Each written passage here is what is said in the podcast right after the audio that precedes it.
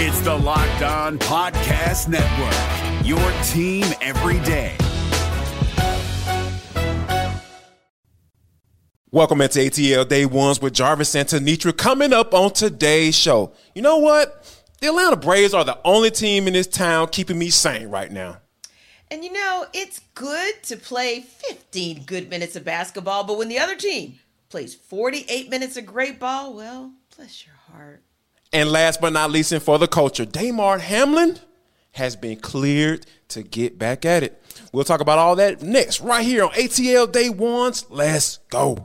This is ATL Day Ones, part of Locked On Sports Atlanta. And it starts now.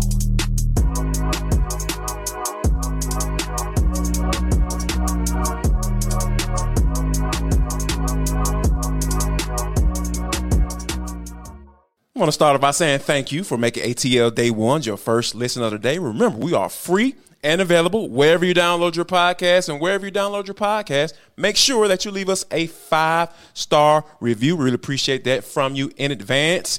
It's ATL Day Ones, your team every day. Today's episode of ATL Day Ones is brought to you by FanDuel Sportsbook. Visit fanduel.com slash locked on today to get started. But T, when you think about the Atlanta Braves and what they've been doing. You know what? First off, I got to start off by giving you a quick kudos. You know, I got we we, we got to give each other flowers, you know, on a daily basis around here because you know all this stuff going on, crazy stuff going on in the world.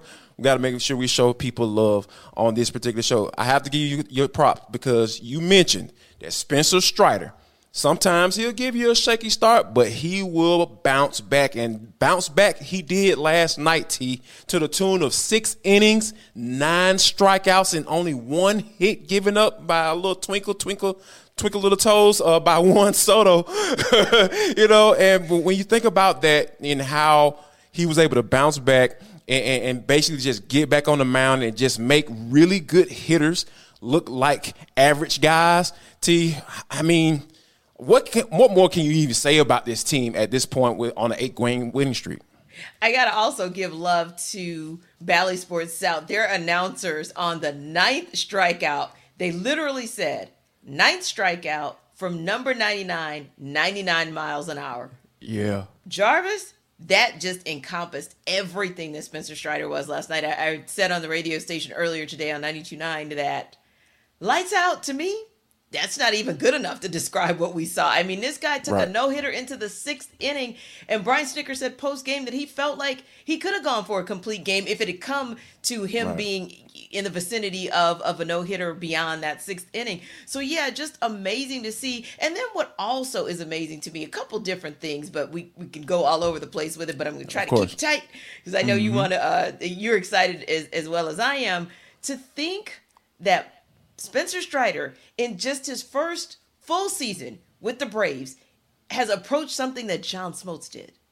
Not you you tied him for nine straight games of nine strikeouts, and the majors record is eleven. This yeah. guy is only in his first full season. Four and oh two. As a Brave. Four and oh exactly. These are I mean, this is so important because this goes back to, however, we were having the same conversation yesterday, weren't we, Jarvis, about mm-hmm. Max Fried? Yep. And we hope to have this conversation about Charlie Morton. But if we don't, we have had this conversation about cool. Bryce Elder within the last week because the Braves are okay. And I'm coming up the rear, bringing it all the way full circle. Do you know Mike Soroka had a night last night? Went off. Went off like this is unbelievable. And you and I have yet to really deep dive. And we will. We will. We might actually do it if you guys come back tomorrow, especially our everydayers. But Jarvis, we haven't really even deep dived into the bullpen. This is it's unbelievable. it's unbelievable how deep this team is, right? Because you know we got into a little shakiness, like you know Spencer Strider, Strider getting off to a slow start, sure. you know, last uh, against Cincinnati, and you know Rick Kranitz had even come out to the mound and say, "Hey man, snap out of it, stop overthinking it, and just go pitch." And you know uh, Spencer Strider talking about how he needed those type of things, just with the managers and the general manager and Alex Anthopoulos and, and Brian Snitker just being in tune with this team and understanding these guys and make, making they're making the right moves playing chess out there, not checkers, when it comes to who to put out there, who should go down to AAA, who should come up, who should need needs a little bit more time in, the in, the, uh, in AAA and, need a couple rehab starts. All of those things kind of come into play to you when you talk about this team being on the eight game winning streak, and they just look like world beaters. Like nobody, no, like I think people need to understand like what went down in these past two games. The San Diego Padres have spent a buku amount of money to get guys in here who can hit the baseball. And like I said, Spencer Strider made those guys look like they were lost out there. They have no. They had the way he struck out Juan Soto. T. I was just like that dude. Looked like he had no clue what was coming. It was just like he was expecting something else, and then he came with the off speed pitch, and I was just like. Yes. This dude is absolutely dealing. Now I love Max Fried. I love his attitude, how he approaches the mound and everything. But Spencer Strider is must see TVT Yeah. when you think about him coming in there with basically two pitches and saying, you know what, I'm throw, you know what, you know what's coming, and I want you to hit it. And he hit that 99 mile- miles per hour on a gun tee in the fifth inning, like. Like, how does your velocity go up as the game goes along? so, you know, it's just so amazing. Then Snitker confirming that, just saying, hey, if he he would have gone a little bit further with the no hitter, he would had we, we knew he had enough gas to be able to go further is into however long that no hitter would have lasted. So yeah, I I think that the Braves right now, T, they're in a space where good luck when it comes to you know or whether or not you're going to get a dub when you start seeing those guys coming to town. Yeah. And Sean Murphy goes back to what you said about rehab assignments. Travis d'Arnaud having a history of concussions, he has cleared the technical concussion protocol time frame for Major League Baseball, the seven days. But the Braves are being cautious because of that history. But more importantly, Jarvis, they can be cautious because Sean Murphy is doing it at the plate and behind the plate. So again, we're the, the embarrassment of riches. Same thing for Michael Harris II. We haven't quite seen him get into a space where he's at BP and we're seeing like, okay, he's ready to come back. So why rush him? Sam Hilliard is doing a fine job in center mm-hmm. field. The, Yes. the reason we mention these things is because it is important to know. And Sam Hilliard is somebody that they've placed all over the outfield pretty much to see Right. where he could deliver, and he has been solid. So that's the exciting part as you look at this run because we're seeing it from different ways. And we even talked about the fact that, wow, the Braves could actually pull it off 2 0. And last night's game looked like they were going to do it again, right? So you get a mm-hmm. two ho- run home run from Sean Murphy in the fourth inning, and you're thinking, oh, okay, we're good because Spencer Strider's doing his thing through the sixth, and it's looking like another 2 0 win. Ha. Think again. Ozzie Albies has something to say about that in the eighth inning. And Matt Olson said, Oh no, the that's not enough yeah. insurance. I'm just gonna give you three more. Pop this off real quick. Real, exactly. It's just it's so very exciting. So yeah, now all we need to do is get Uncle Charlie Morton Oh, to get back to being Unc. Come on. And we're Mhm. good because Kyle Wright is doing his thing. And this also takes some pressure off of your rookies. This takes some pressure off of Jared Schuster and Dylan Dodd as far as that pitching staff goes. So just exciting to see that the Braves really have all of these weapons that are functioning at a high level so early in the season. Yeah, it is. It is amazing to watch, and like I said, they are the only ones in this town keeping me sane. So you know what? We will definitely have to get into why they have to keep me sane a little bit later on in the show. You know, we know who we're talking about, the team that plays with that orange ball. But first, we got to talk about the Atlanta Falcons. T. Desmond Ridder out there at Flowery Branch. I got a chance to get out there and kind of talk with him and rap with him a little bit. But I think that it's safe to say that when we talk about there are two types of coverage when it comes to this team, right? The national coverage and the local coverage. And I kind of lean towards the local coverage having uh, a little bit more in depth as far as the context of this team, right? What's going on, you know, what the day to day, what the team is thinking and everything. Because hey, we're here every day, each and every day. But I think that um, Desmond Ridder was asked about the national media saying basically the Falcons don't have a quarterback when it comes to Lamar Jackson and maybe CJ Stroud or should they trade up and all of this stuff, right? And he was asked about it, and I thought his answer was pretty interesting. He was like, Hey, I have a TV, so I watch it, but he said at the end of the day, yeah, it does give me a little chip on my shoulder. What do you what do you think about the time frame in which you felt like you knew that um, Desmond Ridder uh, would be the starter for this team? Was it early on, or did did you kind of figure out that he was going to be the guy as Desmond Ridder found out?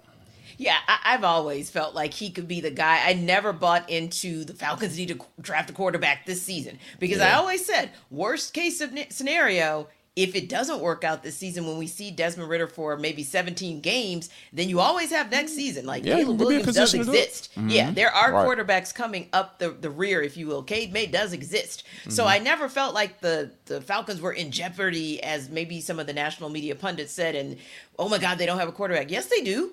Yeah. Yeah, they have a quarterback. They have a guy who showed us progression in four games. Yeah. Enough for Arthur Smith and Terry Fontenot to be confident to say, hey, you're QB1. And I feel confident in that as well because when you talk to former coaches, former teammates, current teammates, everyone says the same thing. Chip on his shoulder, Des Ridder is a scary, scary QB1. So I said to myself, you know what? Chip on the shoulder, Des is good for Desmond Ridder, but you know who is really good for? The Falcons. Because that to me sounds a little bit like you got some dog in you. So you might be nice and you might not be the most vocal person being mean like a rah-rah guy, but that's okay.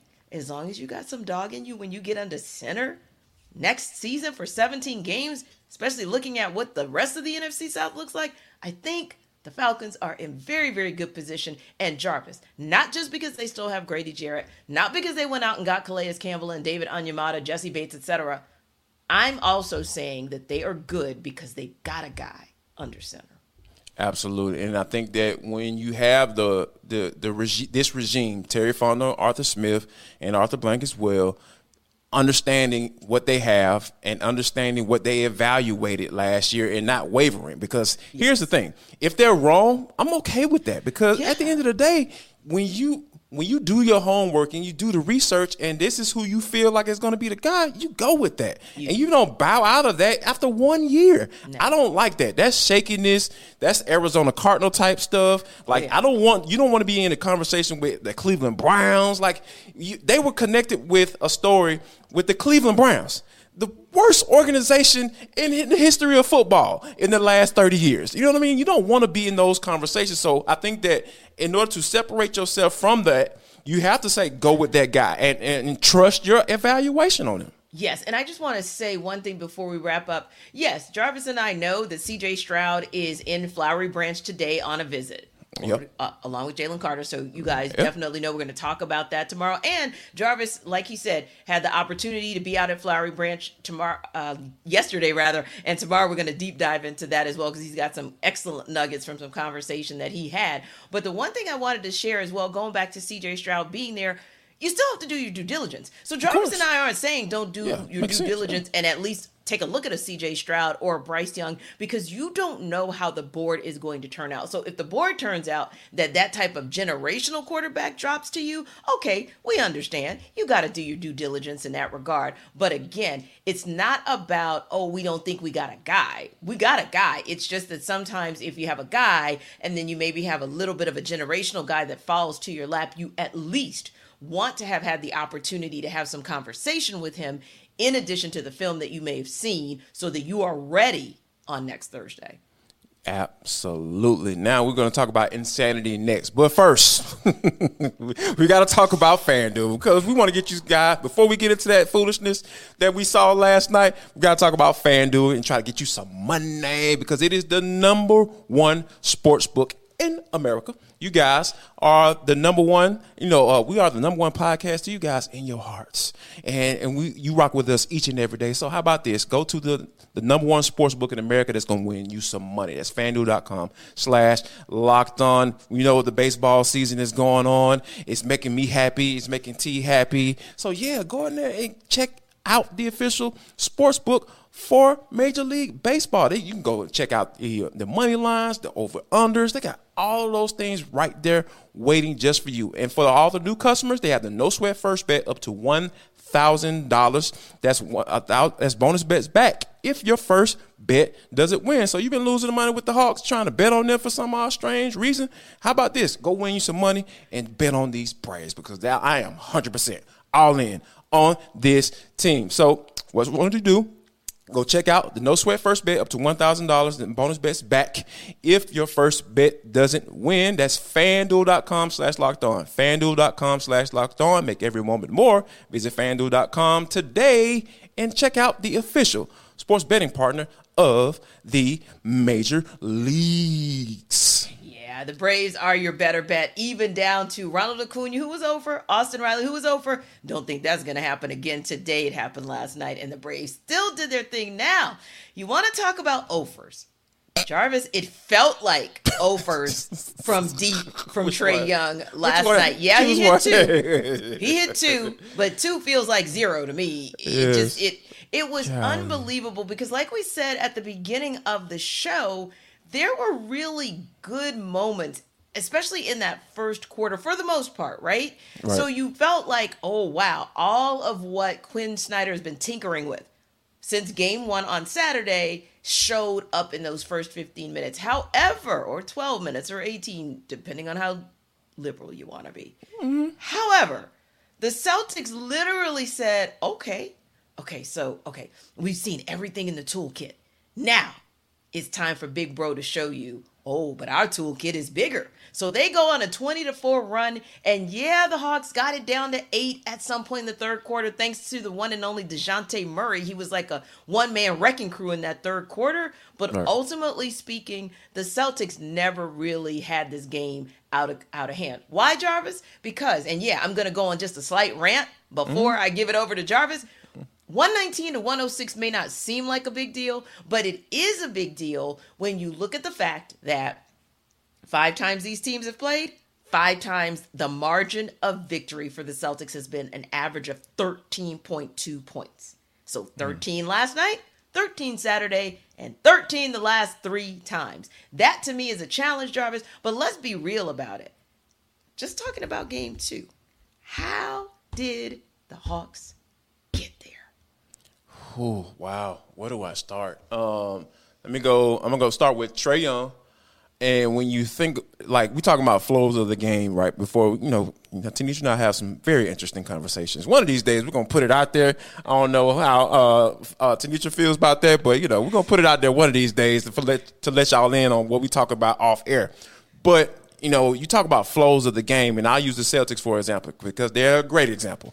Like when you talk about like they're hitting shots, they're moving the ball, they're playing good defense, and eh, you see the momentum, right? And then that starts to wane a little bit, you know, for like a couple minutes or so. And then next thing you know, oh, they hit a couple threes, they're right back in it, and they're right back into the floor of the game and doing exactly what you expect them to do. We never seen that from the Hawks.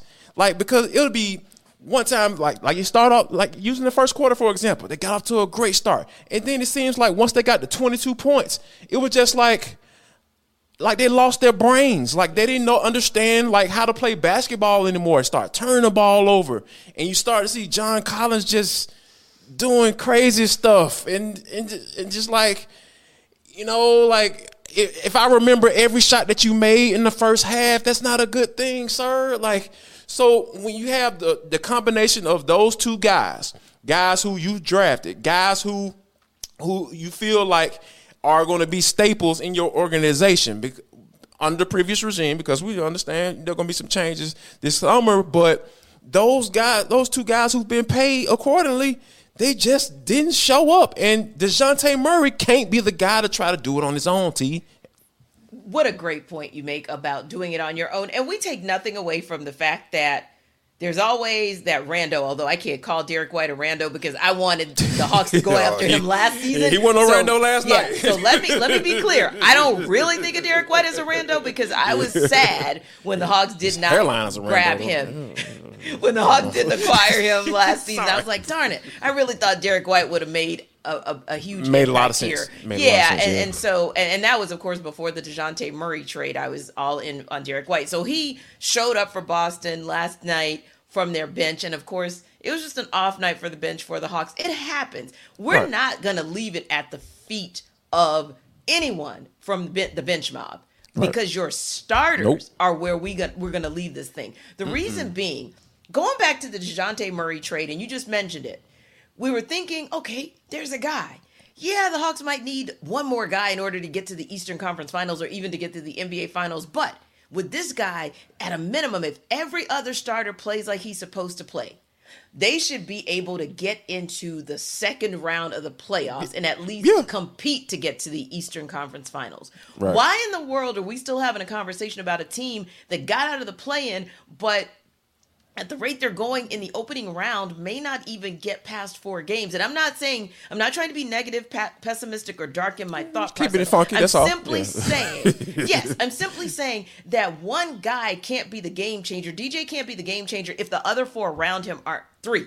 If the other three around him aren't giving it to him because i'm not going to lay this at clint capela's feet. Clint capela's been solid. Where i'm going to lay this is at trae's jc's and deandre's. It got to the point where pre pre we do a pre-brief, right? Mm-hmm. Pre-show, we didn't even bring up Dre. That's how invisible he was. and he was been. awful. T like in like basic stuff, dribbling the basketball. Like how do you? How Yeah, like how? Like how this dude dribbling the basketball? It looks like he just learned how to do it, and he's falling back into, you know, just learning how to play basketball and learn how to dribble. T, and I'm just like, dude, where? What is going on with this cat? Like, I just like it's too many guys on this roster, T, that when you when you see them play, go through a quarter or go through two quarters or even a, a whole game, it's too many guys where I sit up there and watch and say, "What are you doing?" what are you doing? It's like, Yeah. it's too many guys Too on this roster that that my, my response, and I'm sure I'm not the only one.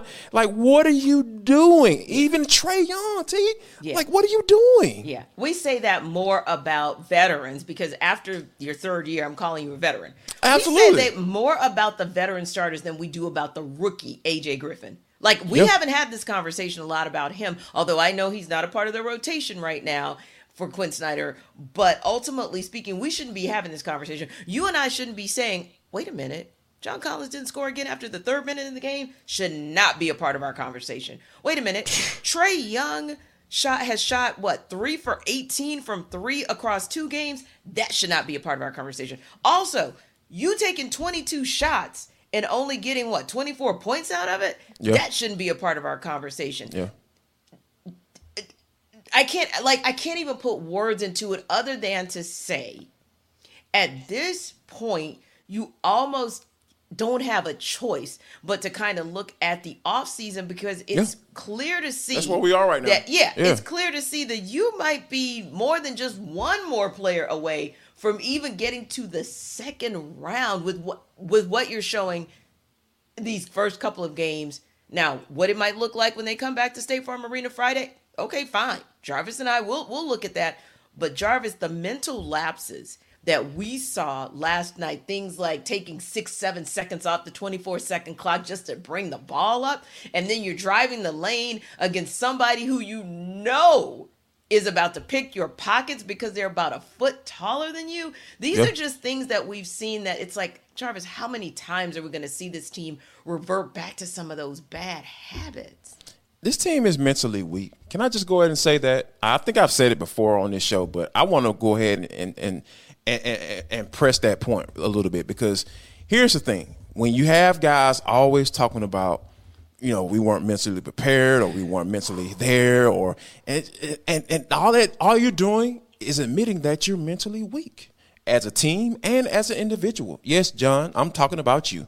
Because when you think about, you know, guys continue to point out certain things about what's going on, and I even I give Trae a little credit after the game last night. He said, "Hey, I got to play better. I'm going to play better." I get that, and, and putting yourself out on the line, that's kind of, those are, those are leadership skills, people. Yeah. Yeah, you got to re- at least respect that to a certain degree. So when you have all of these things going on and have all of these guys going to the mental jabbing that they're going through, through throughout these games, and you don't know what's going on in these guys' heads, it, it's it's too many though. It's too many guys going through that, right? And and and, and it's showing on the court night in and night out. And these fr- these last two games that the Hawks have played have just been awful. It's just Yeah. what it is. It really has. And, and like you said, this is one of those things where at the end of the day, what we want to see is just a little bit more of the flashes that you give. Like Yeah. 13 points, especially in the league, it's it's not a whole heck of a lot. Let's face it. I mean, you Yeah. can hit two or three threes and you're right back in this thing. That's how they in part got it down to 8 points. The challenge with that is and something else you said as well, the challenge with that is when you have mental lapses, let me back up. When the Celtics have mental lapses that in real time, not basketball time, might be two to three minutes, and then when they reset, they go hard. Yeah. You can't. They go then right to have- right. They reset right back to where right, they were. imme- and it's a, Yeah, an immediate, immediate, reset. yes, Doesn't take a timeout. They reset themselves at this Yep. point. You can't then afford to have six or seven minutes of real time trying to reset, and then Quin Snyder has to reset you. Like that can't keep happening. Not if the intent Too many veterans on this team to have to do that. Just too many veterans on this team. So, like we said, hopefully, somehow, some way, you got three days to kind of reset yourselves before you come back home and make this a bit of a series. And we are still hoping that that's going to happen. But boy, oh boy, what we saw last night, which was still what we saw on Saturday too. Mm-hmm. Yikes. It's a long road to Friday, long road to Friday. But hey, everydayers, you guys rock with us, and we know on some level you got to keep rocking with the Hawks. And we don't blame you. We don't blame you because they're not counted out until they're counted out, right? Just like you guys don't count us out because you're always all in with ATL Day One. So we appreciate you guys always stopping by this set first and foremost. You watch us on YouTube, and even when we are on some can't get right, like you all told us we were on one aspect of our show yesterday, you know what? Still love on you guys because hey, at least you take the time to comment, and that means you actually care. So we appreciate that. Appreciate you guys downloading us as well wherever you get your podcast, and don't forget. Tell your friends, tell your family, tell your colleagues so they can become everydayers too. Yes, go ahead and join the family. We, we really appreciate you. I have a red solo cup waiting just for you. But T, this is for the culture. It is the intersection between sports, entertainment, and the culture, and sometimes whatever the hell we want to talk about. Because that's just how we get down. Whether it be red solo cups or you know talking about you know Damar, Damar Hamlin. T, guess what? He has been fully cleared to play football, to resume playing football, and he said that he is excited about getting back on the field. T, like when you think about what happened, for those you don't know, you've been hiding under a rock, maybe he got into um, an incident on the field where he was laid out against the Cincinnati Bengals, and I'll never forget sitting there on that couch, T, on that I think a Thursday night football game, and I was just like, oh my god. This dude hasn't moved for like ten to twenty minutes, and come to find out, he did you know, uh, you know, ha- did not have a heartbeat, and they were able to revive him and get him back back to life essentially. So I think that when you think about coming from that to now, getting back at it, resuming football activities, to like, what does that say to you? That is unbelievable. Like it, it's Yeah. it's just nothing short of a miracle. And my mind went to although different situation, a little bit of a different situation because of the hit that uh, Vontaze Burfict put on Ryan Shazier. But we were just excited when he was able to walk again because the we we just didn't know as as Steeler Nation will he even walk again? Will he be able to talk again? Like how much functionality will he have? And Right. you know he has for the most part resumed a normal life, but it'll never be resumed on the fi- football field again. Yeah. Damar Hamlin can actually play a game he loves. And all I could think of was, wow, the love of his life, so to speak, was almost like taken away from him in the blink of an eye. Yeah. And just in the blink of an eye, it came right back. And when I say blink of an eye, just meaning, hey, we're only talking about a few months here. This could have been a years long recovery. So I'm just excited for him and the opportunity that he has, and just the ability to kind of also shine a light as well on the importance of, hey, send positive thoughts, send positive prayers. These things matter. Having people rally around you matters. And also, I think it just continues to give the league an opportunity to say, hey, we need to continue to focus on the safety and the well being of our players because, hey, this is still a violent sport at the end of the day. and that's where my thoughts kind of like I, I don't know want, want to say if they they turn a little bit, but my my thing when I first heard you know that he was, was decided uh, that he had been cleared and he wants to you know res- resume playing, it was kind of like. All right, I understand. I get it. From a former athlete perspective, you want to get back out there. You want to get back to some normalcy. But I, I for me, I really feel like the, the story should hold off on a re, uh, hold off a little bit. You know what I'm saying? As far as him getting right back at it, right? Because as if this is normal. This is not normal. This the dude died on the field. Like, and, and I think that for the, the and the reason why I wanted to hold off a little bit is because of what you just mentioned. the NFL taking more safety measures and not this surface stuff. Like I'm talking about uh, life uh, medical coverage. You know what I'm saying? Like regardless of how long you played in the league, if you played a down in the NFL, you got uh, a medical coverage for life. That's real solid, concrete caring for people. You know what I mean? You backing up with your money because you know a lot of times like people can say they care about you or can say they they'll look out for you, but until they come out of their pocket when you're down and out, like it's hard for. I know for me, it's hard for me to believe it. So I, I think that if Damar can just hold off a little bit, just not from just coming back, but just from a standpoint of getting right back at it because yeah. that's what the NFL wants. They want to get right back at it, yeah, and so we can just put the so we can go. And, yeah, yeah, and I don't, I don't want that to happen. I want the NFL to pay, and not necessarily from a, a ransom, but just hey, man, like back it up with your money. You say you, you say you try to change rules, you try to doggone say you want to do certain things, but back it up with your money and say, you know what? If you play it down in NFL, you got medical coverage for life. That's that's that's the real. That's the real right there. That's how you show you care. God dog it. Indeed. Sorry, so sorry. Sorry about that, y'all. We want to just say uh, thank you. We'll end it right there. We'll end it right there. And we want to just say thank you for making ATL Day Ones your first listen of the day. Remember, we are free and available on YouTube and wherever you download your podcast. So make sure you check us out there. We really appreciate that from you in advance. For all the people who've been rocking with us every day, the everydayers, we appreciate you as well. Go ahead and join the family. Go ahead and get a part of this thing, man. We got some good thing going on right here on ATL Day Ones. And last but not least, before we get out of here, I want to make sure that you guys share love, show love, and most importantly, make sure you spread love.